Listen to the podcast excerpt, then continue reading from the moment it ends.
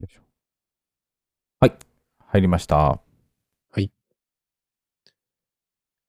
最近、毎日運動してるっていう話をしたと思うんですけど、はいはい。はい。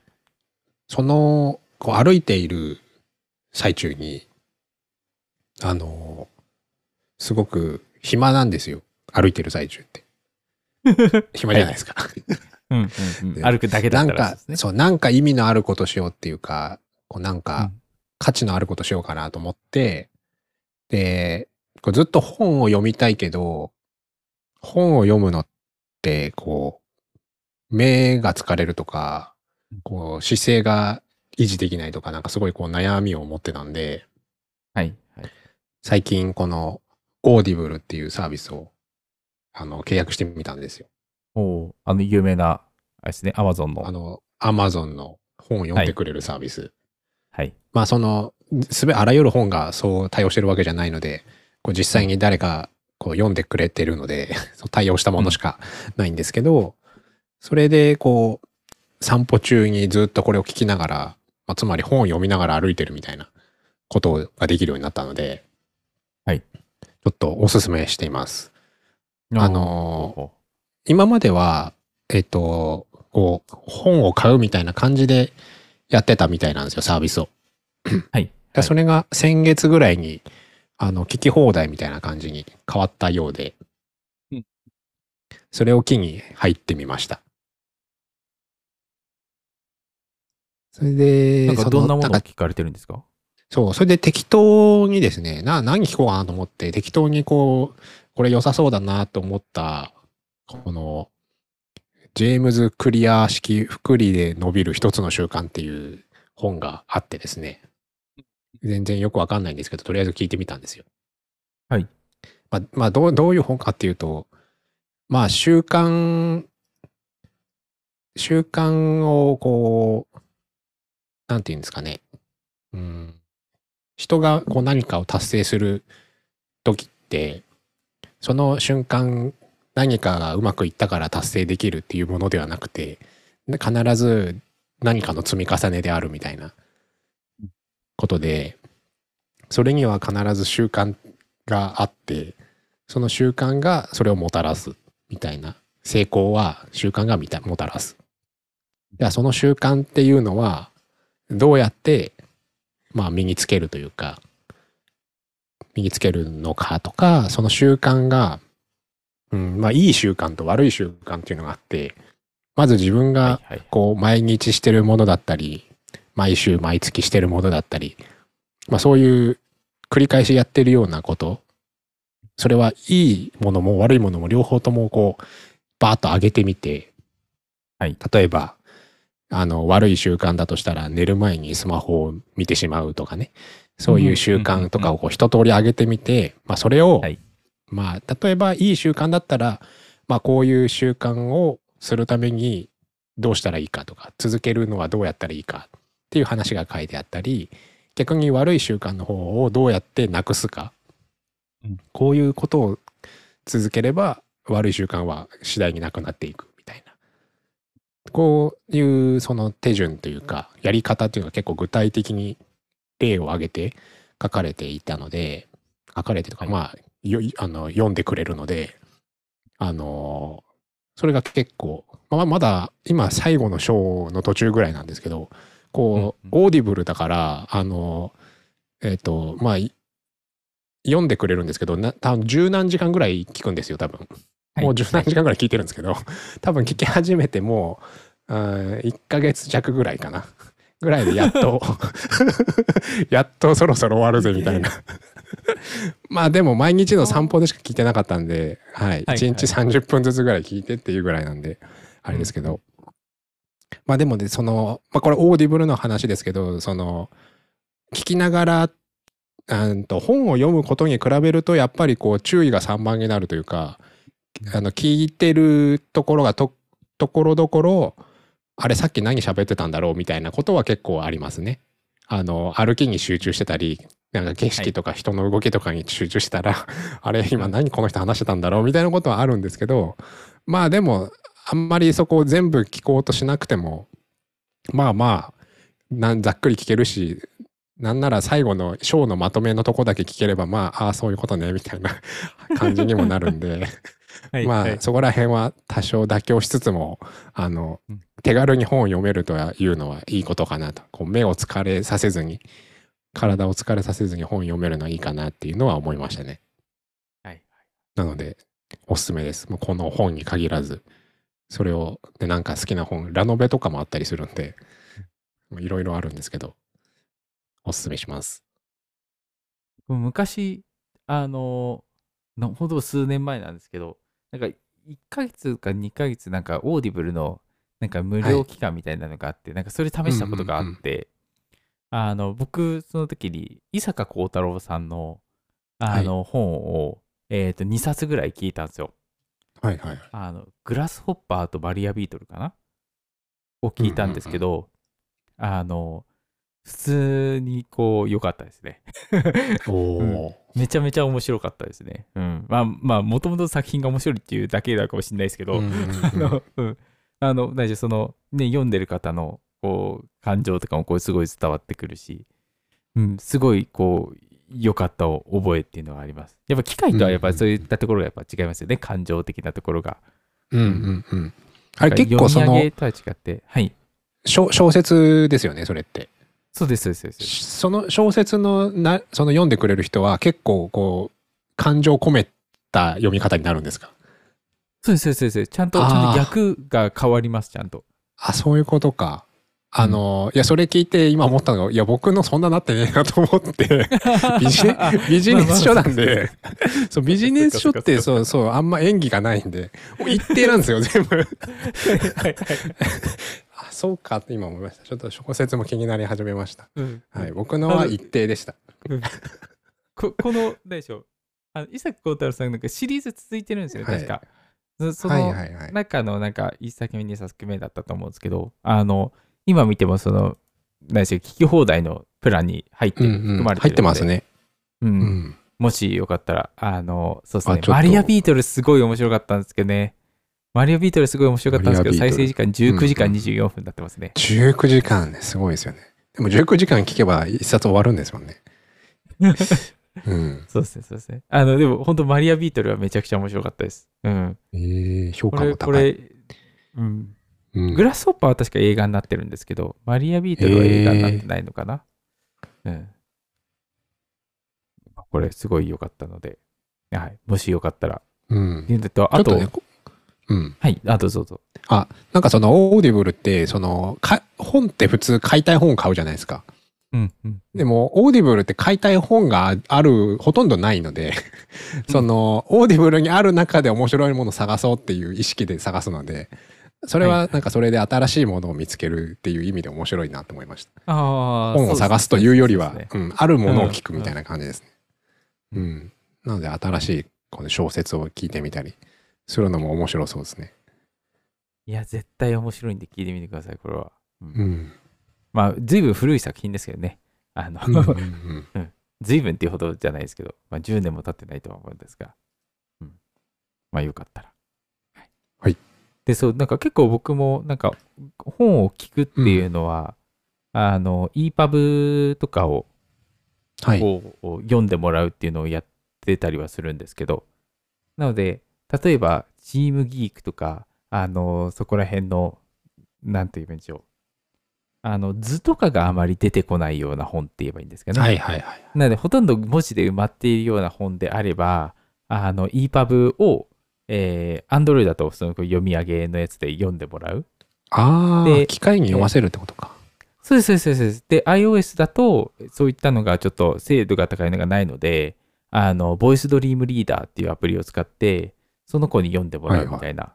うん。へえ。なんかそういうことをなんかやってますね。うん。たまにあの読み間違えるんですけど、あの、うん。まあそこら辺もこう愛嬌ということで。ああ、そうか。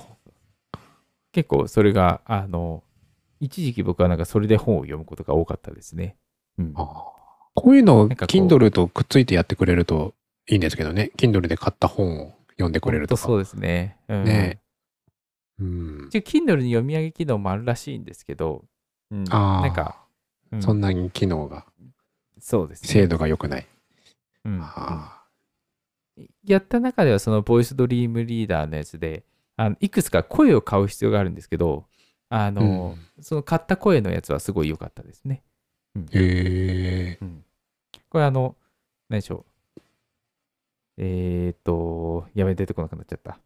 もやもやサマーズか。もやもやサマーズの翔くんっていうのがいるんですけど、まあそれの声と同じところに作っている会社の声が他にもあったりして、まあ翔くんも確かにいるんですよ。その買う声うの中に。ん。なので、あの、翔くんに本を読んでもらうっていうこともできますね。うんうんうん。なるほど。まあ、もし、こう、何でしょう、オーディブルにないけど、この本をどうしても読ませたい。で、うん。えー DRM がこう特に入っていない EPUB を持っているみたいなのがあれば、はいはい。ぜひぜひ、こういうのをかませるといいかなと思います。うん、最近結構技術書多いですよね。あの DRM なしで売っているところ。うんうんうん。技評さんとかもあのそうですし、ね、そういったのがあのあるので、うんまあ、活用すると、こう、ね、より勉強効率が上がるのかもみたいな。うん うん。なんか聞きながら見るっていうことをなんか一時期やってたりしましたね。うんうん。うん、アプリに読ませながら、そのアプリ見ながらあの読む。ああ、はいはい。なので、あの、聴覚と視覚、両方ともから情報を得る。ことによってこう勉強効率を上げるみたいな風に思ってますっていう。うん。実際上がってるかどうかは分かってないですけど、うん。まあ、そういうようなことをやってましたね、うん、ひょいは、で、えー次の話題いきますか、あ、そうですね。うん。えーっと、ちょなんかツイッターでなんかどっかで見かけたブログで、えーっと、塾に行かずに中学受験という、あの、ブログをを見て、あ、僕もこうしたいなってちょっと思ったんですけど、まあちなみに子供はいないんですけど、あの、そうですね。まだい まだいないですね。はい。うん。まだいないんですけどうん、なんか、最近、その、子供にどうさせたいっていうより、あの、僕が、あの、小学生とか、まあ、中学、中学、高校とかで学んだことって、あの、ないんですよ。ない、ないっていうとえ どういうこと？どういうこと？どういうこと？どういうあの、まあ、あのですね、詰め込んだんですよ、僕は。僕は詰め込みだったんですよ。頭がずっと。高校ぐらいまで。はいだから大学受験まで詰め込み教育をしてた僕が詰め込んでたので、な何一つう物事がつながってないんですね。はい。あの、なぜそうなるのかっていう意識が全くなかったので、すべて暗記してただけなんですよ。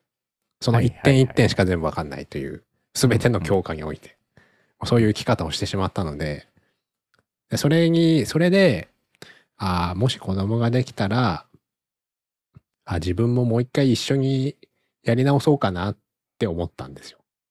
詰め込みじゃなくて、僕は詰め込みたくないなと思ったので、僕が気づくまで大学までかかったので、もう小学生の時から、であの、多分、こあの、ま、僕、僕中学受験したんですけど、中学受験するので、あの、塾に小3から通ってたんですね。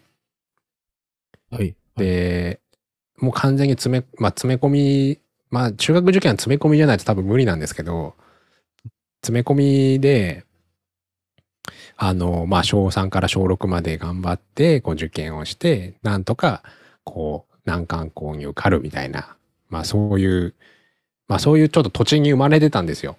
もう、はいはい駅前が塾だらけみたいなところに生まれたんで、ちょっとそういうのもあったりしたので、すごいこの、この無理ですよって言ってる気持ちは分かって、いや、それは僕も無理だと思うっていう 感じなんですけど、うんあの、それでもなんかこう、それして、じゃあ中学受験成功して、その後良かったかっていうと、まあ良かったと思う面もあるし、その後失敗してる面もあるので、別にその、こっちじゃなきゃダメだったってこともないなって思ったりしたので、なんかそれよりは、こう、なんかいろんなことを学べる方が、意味ある形で、学べた方がいいなっていう気持ちがあったので、ちょっとそういうのを実実際にこの実践されているので、なんか羨ましく思って、あこうしたいなって思ったんです。うん。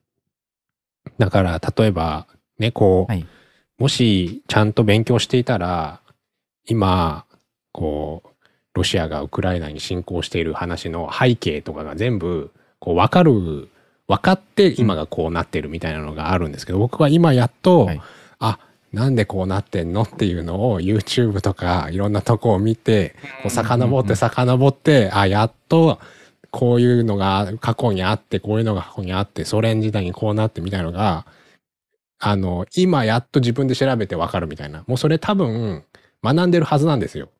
絶対に。中学校、高校で。でそういうのが全部ないんで、僕は。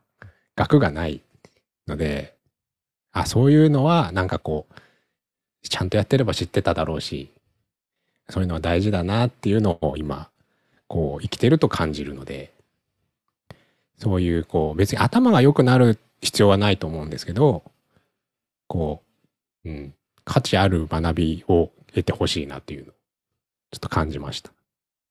はい。ちょっとこれ、この記事が、ブログがすごい刺さったというか、やってみたいなと思いました。なんか脳内メモリを使い切ることが頭がいいということではないっていうことですね。うん。そうですね。うんうん。がなんか奥が深いですね。うん。確かにストーリーでつながってる方がうん。なんでしょう。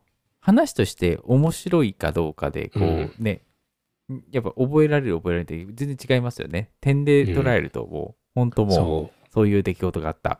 そうか、桶狭間の戦いあったんだな。う。そう。もうね、年代とその時何が起きたかを覚えるだけじゃないですか、基本的には。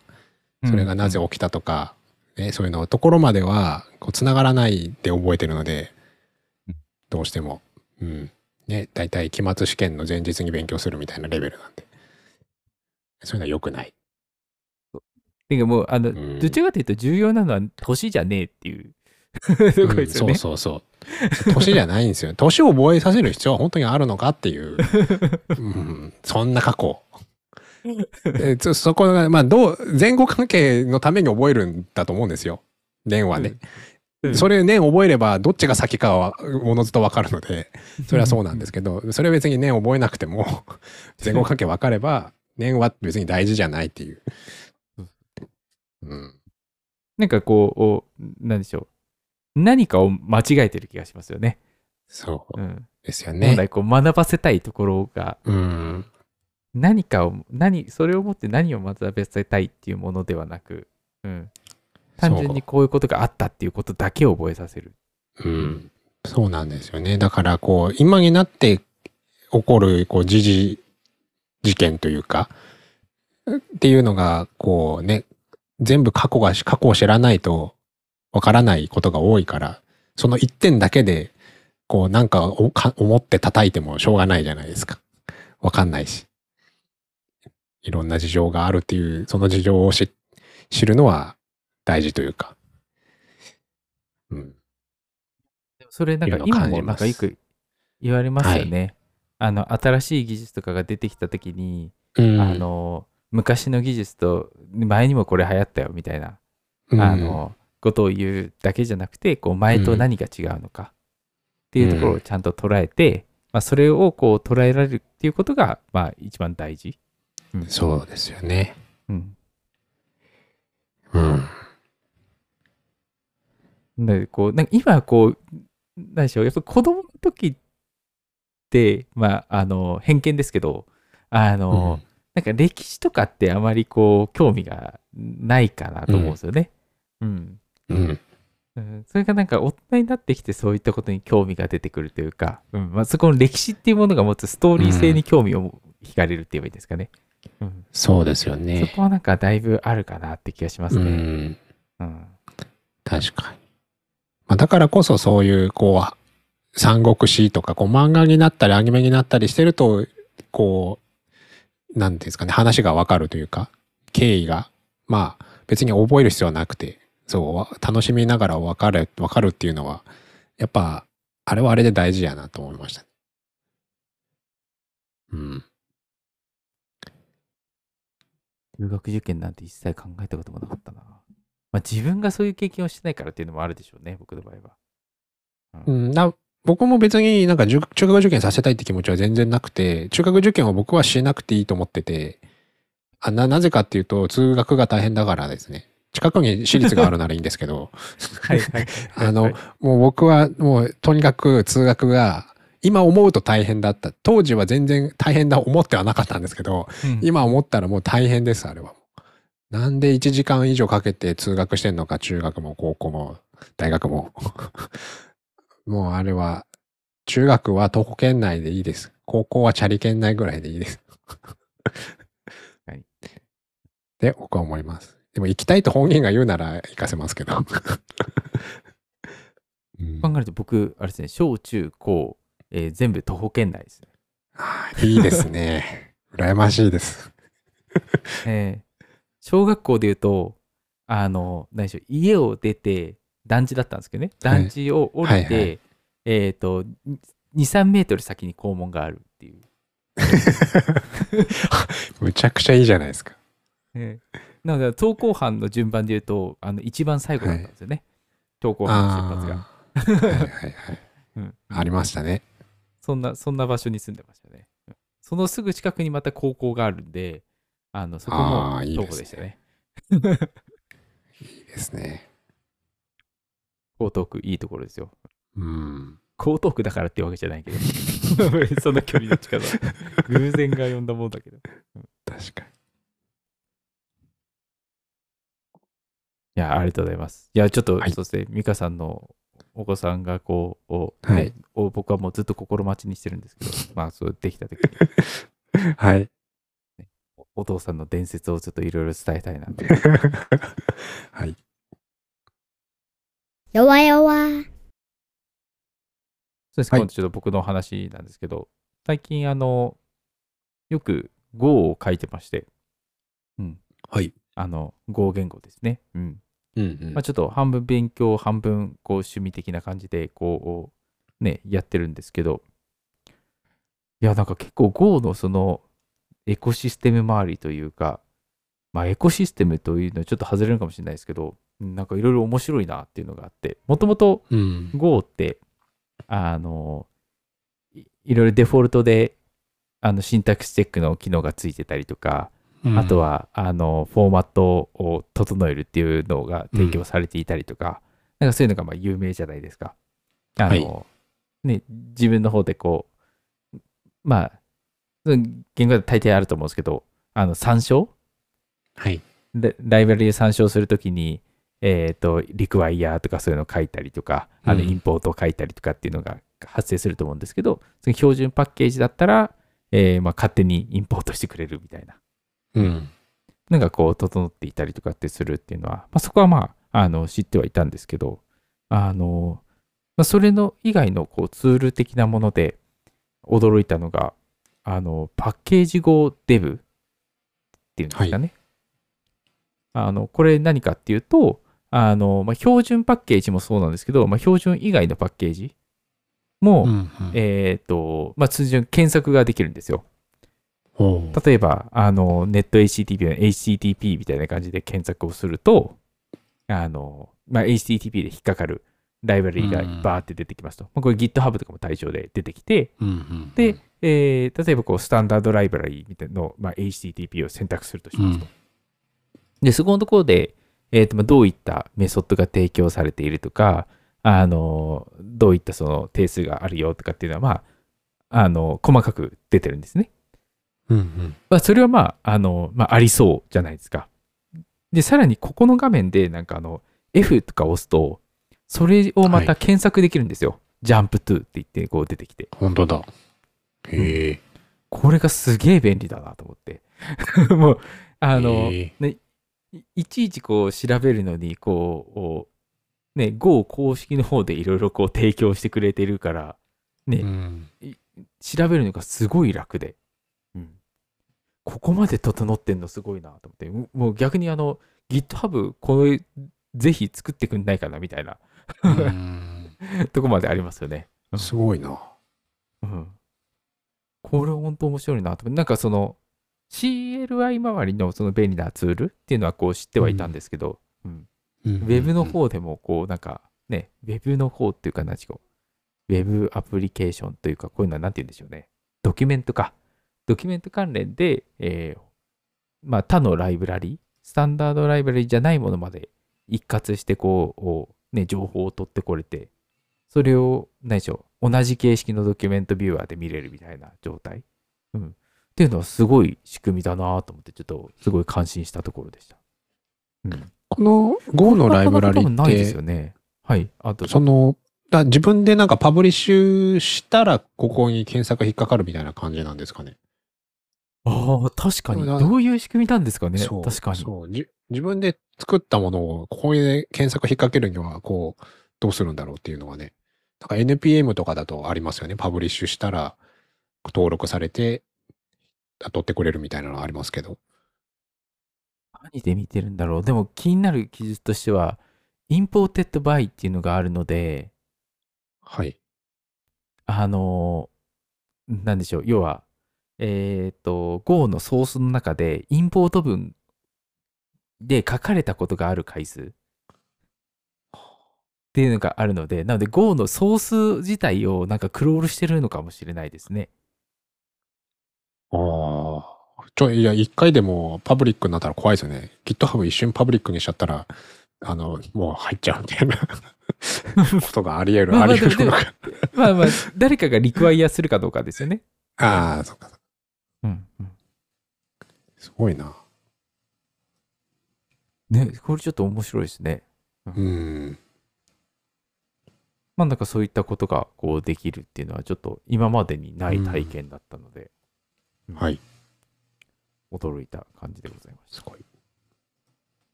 なんか Go はこういうところすごいよなってこう思いましたね。うんあとあの先日こう起こった、あの、起こった、ごめんなさい、え話題になってた、あの Discord で、あの、拡張子偽造されたファイルうんが送られてきて、それを開いてしまったら、えー、 Discord のアカウントを乗っ取られるみたいなのが、なんかちょっと流行ってたみたいなんですけど、主に対象は Windows なのかな？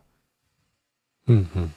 まあ、それでこう、要は、えっ、と、テキスト .exe っていうファイル名だったとしたら、そこの頭に、えっ、と、何でしょう、文字列を逆転する制御文字がもし入ると、えっ、と、exe.text っていう見た目になって、それをダブルクリックすると、えー実際にはテキストではなく、えーテキえーテキスト .exe の順番に、えーが実体なので、実行ファイルが実行されてしまって、えー要はウイルスにかかるみたいなことが起こるっていうのが、まあ、えーあったそうです。うん。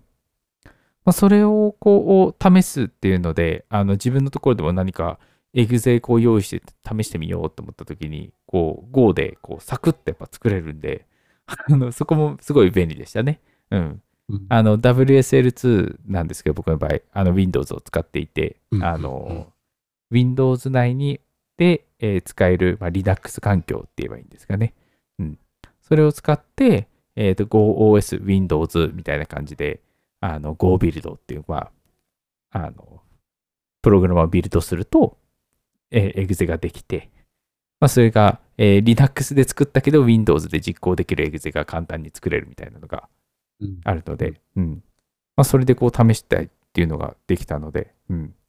やっぱここまでのこう、んなんでしょう。単純に、うん、単純にごめんなさい。シンプルにこう、ね、いろんなことを試せるっていうのは、本当合言語ならではなんだなっていうのを感じましたね。うん。すごいな。なんかこういろんな言語に行き渡っていったらすごいいいなっていうのはありつつ、うん、まあスクリプト言語はなかなか難しいですけど、うん、うん。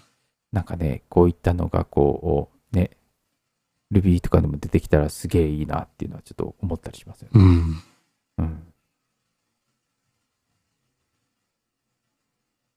基本的には僕はあの Ruby 大好きっ子なので、はい、ちょっとちょっとこの話はあれですね、あの少し Go に浮気をしてる感じはありますけど。まあでも Go もすごいいいですね。うん。まあ、なんかいろんなこう言語を勉強していくと、こういったこう発見っていうのもあるんだなとは思いましたね。うん。うん。うん。まあなんか後日話そうかなと思いますけど、この Go はいを今 Vim で書いてるんですけど、こう Vim の中でもやっぱり、あの、なんでしょう。えー、ね、先のテキスト整形とかもそうですし、あの、うん Go のクラスを、クラスではないんですけど、まあ、あのクラス的なものを参照して、えーコードを保管してくれるとか、そういう機能も全部やれたりするので、うん。エディターの部分にも、えーちゃんと配慮っていうのも行き届いているっていうのは、うん、あったりするので、うん。いや、すごい。確かに。うん、最終的に感想がすごいのよ、一言で。あの、語彙力がね、語語彙力のなさにちょっと驚きますけど、うん。っていうのはちょっとありましたね。まあちょっと、あの、直近のこう、言語勉強のちょっと感想みたいな感じで恐縮ですけど。はい。ミカさんも最近あれですもんね、あの、うん普段慣れない言語を今やられてますもんね。そうなんですよね。ちょっとそれ話題にしようかなと思ったんですけど、愚痴にしかならなそうなんでやめたんですよね。いやー、ああのでもでもそのその話でもそうですね。僕は多分、うん。あの話受けられる自信はあるので。ね、うん、そのいやね、ー、そうですね。うん、某某あのあれですよね。赤い宝石の言語のことですよね。そうなんですよね。そうなんまあ、正確に正確に言うと赤い宝石の言語の話じゃないんですよね。あのまあ、どちらかというとそうだからあの、うん、レレイルズとか、R スペックとかにちょっと、こう、こうさ初めてやってるんですけど、で、結構、あの、今までの経験がなかなか生きないので、あの、プログラムある程度やってたら、Ruby はわかるんですよ。Ruby はわかるんで、そこは別にはまらないというか、まあ、それでもハマるといえばハマるんですけど、こう、まあ、ある程度便利な関数があるんだなっていうのを知ればいいんですけど、ね、こう結構初見殺しなものが多いので、Rails のなんか、ね、IDE にこんなメソッドねえよって言ったら、実は Rails が自動で作ってますみたいなことがあったりするので、結構難しいなっていうのと、調べ、もう本当に初めてプログラムを学んでいる時のような感じで頑張って学んでます、今。学ばないと追いつかないです。えーちょっとそこのレイズバイ、まあちょっとはですね、それでも回を1回取ってもいいぐらいの物量あるかもしれないですけど、うん。そうですね。そうですね。結構覚えゲーなとこありますからね。そう、覚えゲーなんですよ。多分覚えたらめっちゃ楽なんだと思います。もうあとは決ま決まった通りに書けば、きっと早く書けると思います。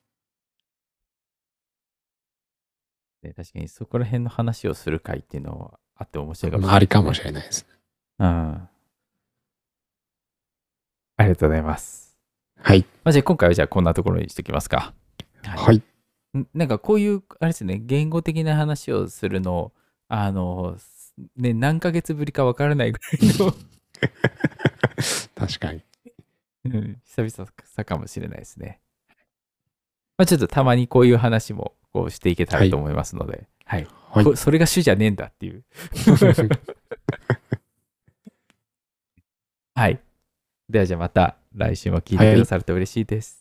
はい。お願いします。来週って言っちゃった。はい。まあ来週はい出せるようにしよう。はい。はい。ではありがとうございました。ありがとうございました。